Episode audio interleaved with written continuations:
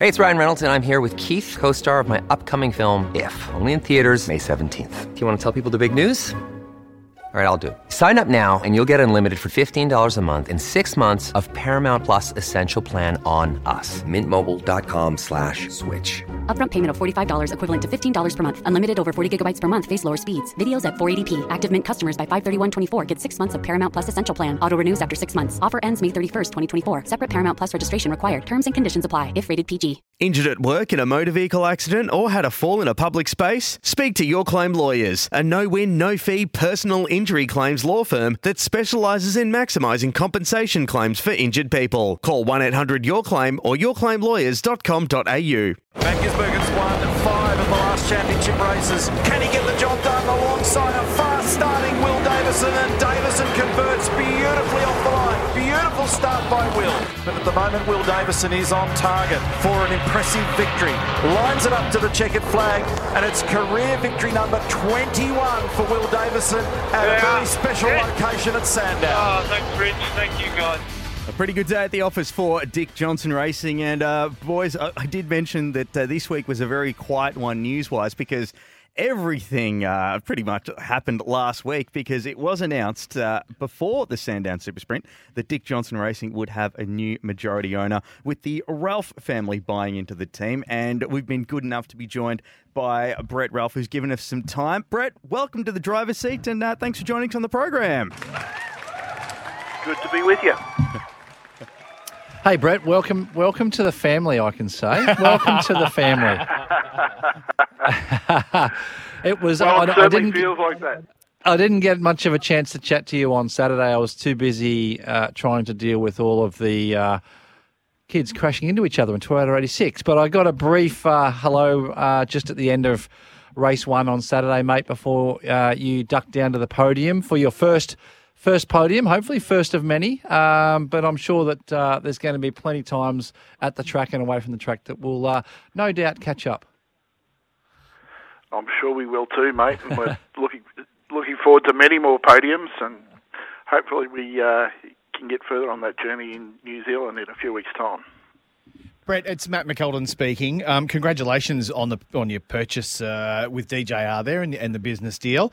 I guess from a fan point of view, you're not a name synonymous with our sport. Obviously, you're known in the netball world and in the baseball world and in the NRL world, but it's a name not synonymous with us.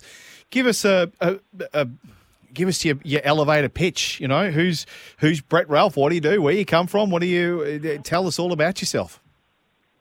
Well, on most of those sports, I kind of snuck up on them as well, mate. Before we got involved, I wasn't really known in those sports either.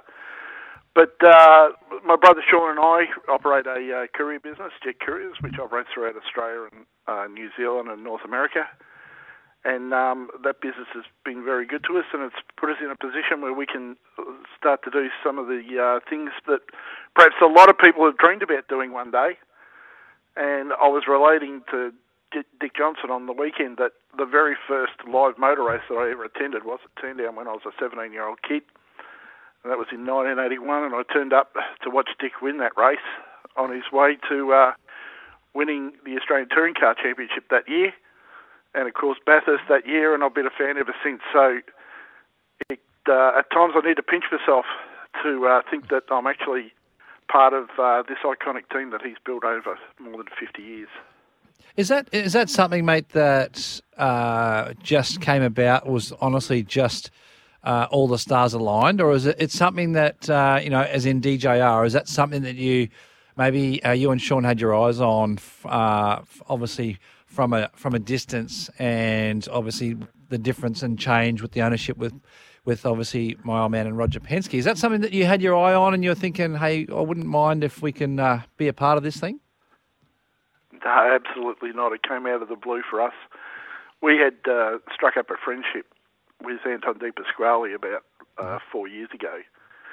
We bumped into him at the Grand Prix. He actually wandered into our corporate box and introduced himself as a guy fresh on the V8 Supercar scene. And we thought, what a terrific young man. And we started to follow his career and were quite captivated by what was going on with him. And then one day we got a phone call asking us if we had any interest in expanding our sports portfolio into motor racing. And as I keep telling people, when somebody offers you a chance to be involved with DJR, you jump in as quick as you can and grab it with both hands.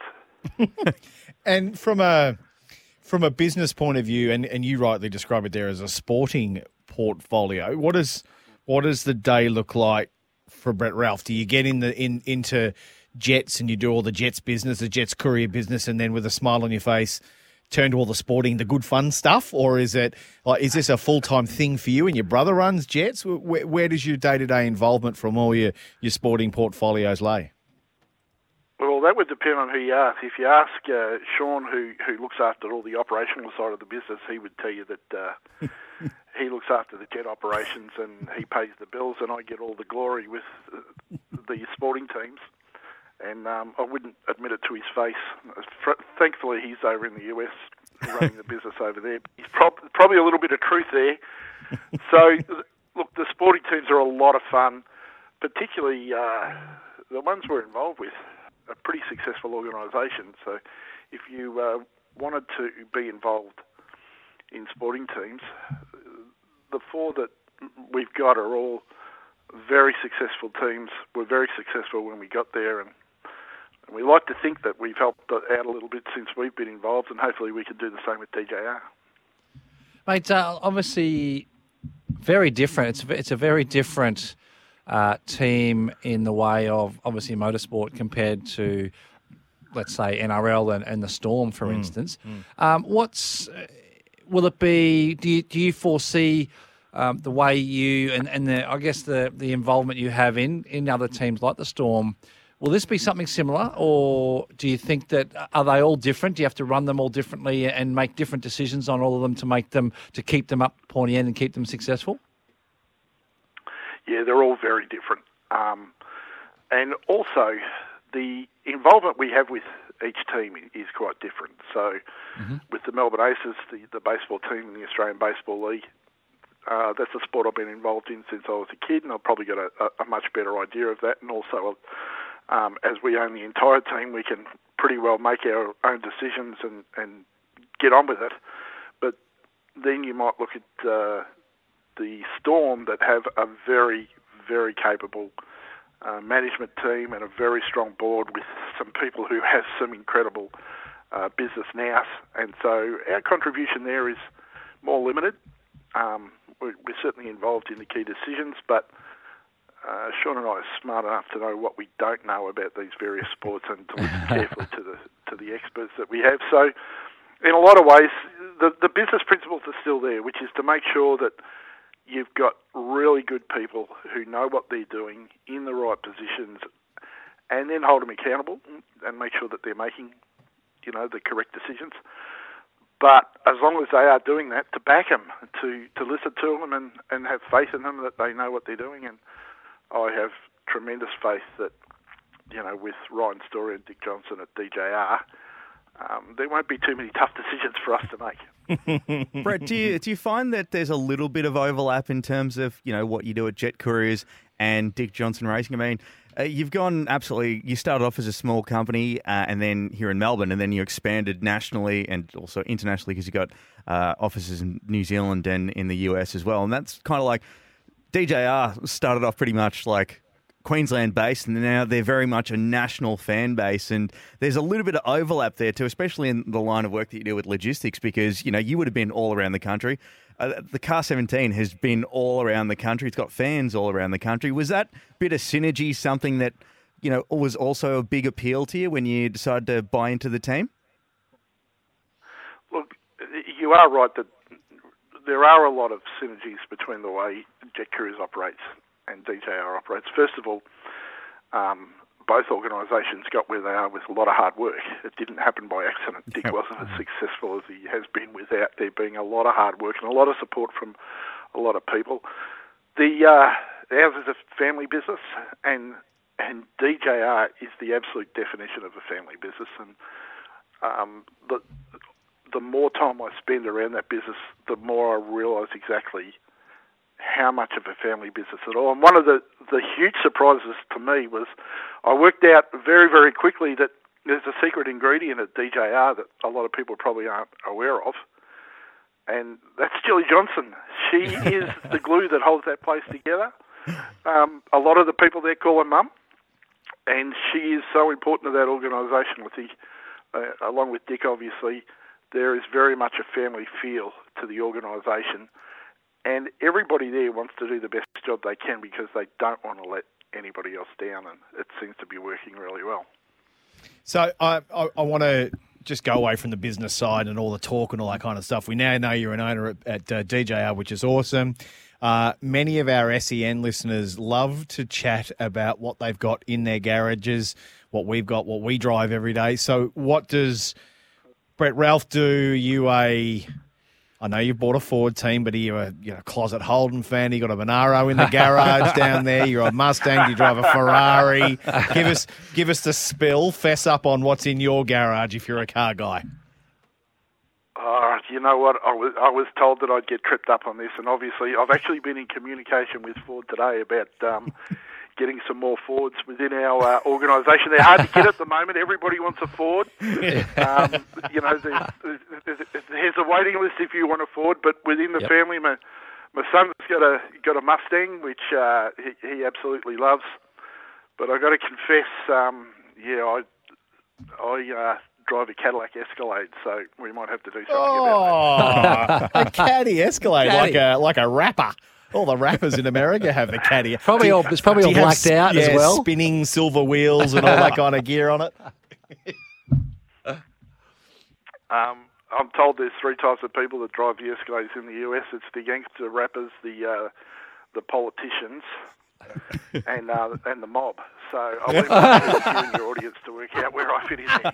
Well, you've bought into a supercar team, so you better be a mobster and a politician all in the one sentence.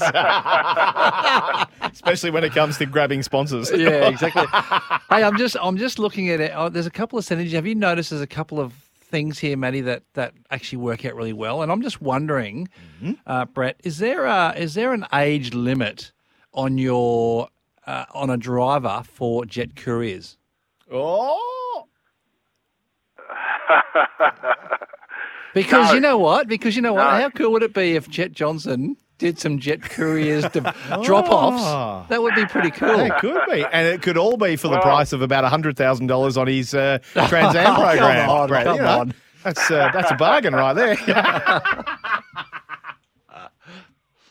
Well, first of all, Stephen, congratulations on having the foresight to name your lad Jet. That's inspiration right there. And also, congratulations on his weekend. A clean sweep of the series there, 4 for 4, wasn't it? Yeah. He had a really good weekend. So he's just, made me very proud. But he did it while I was at Sandown. So maybe he doesn't need me at the track anymore. Hey. See the bosses, potential future bosses, watching results there, Stevie J. That's good to know. Hey? Well, you never know. Everyone's watching. Everyone's watching. Keeping a keen eye on him. So, Brett, we'll let you go. We've run out of time. But what does the rest of the year look like for you? Will we see you at every race? Are we going to see you on every bit of media? Or are you a guy that likes to take a little bit more of a backseat in your management and ownership of a team? Like, are you going to be visible, or we're going to see you at every race? Where do we stand on Brett Ralph moving forward?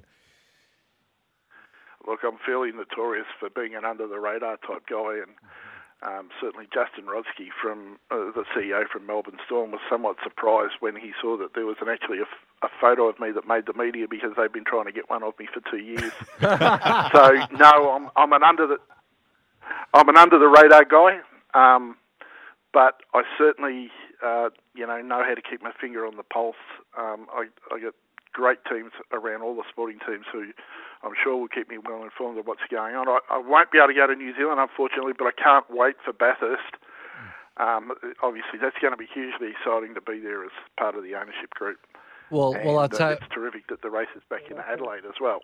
Absolutely, that's going to be a sensational end to the year in Adelaide. Obviously, we're used to it being the start of the championship. We've missed it, obviously, this year, but to finish, or last year especially, to finish off at Adelaide at the end of the year is going to be sensational. But I tell you, mate, to roll up to Sandown for your first event and And for DJR to deliver you a race win, 3 podiums and 2 pole positions is pretty special. It probably should have been more race wins, to be fair. Or the right team. Absolutely, absolutely. So well done, mate. And it's very exciting to have you and Sean and the whole family. And I heard your wife does not go to all the football games. She doesn't go to any of those games, but she came to the racing. She does not attend too many of the sporting events at all. And I kind of assumed she wouldn't want to come to the racing, but she very quickly corrected me on that, and she couldn't wait to get down there and have a look behind the scenes. And she enjoyed the day immensely.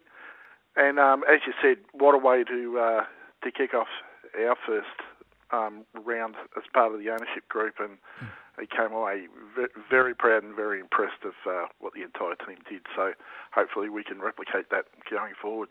Well, Brett, you've got some very good people up in Queensland that do a fantastic job, and you've also got some good people with Jet Couriers that also do some great work here in Melbourne for you. But you've given us way more of your time than I said that I would keep you for, so I will let you go. But thanks so much for joining us on the driver's seat, and no doubt we'll be seeing you in the paddock more often than not. I look forward to that. Thanks, boys. Want to witness the world's biggest football game? Head to iCanWin.com.au, predict Australia's score with a crystal ball, and it could be you and a friend at the FIFA World Cup Qatar 2022 semi-finals, all thanks to McDonald's. Maccas, together and loving it. TNCs apply.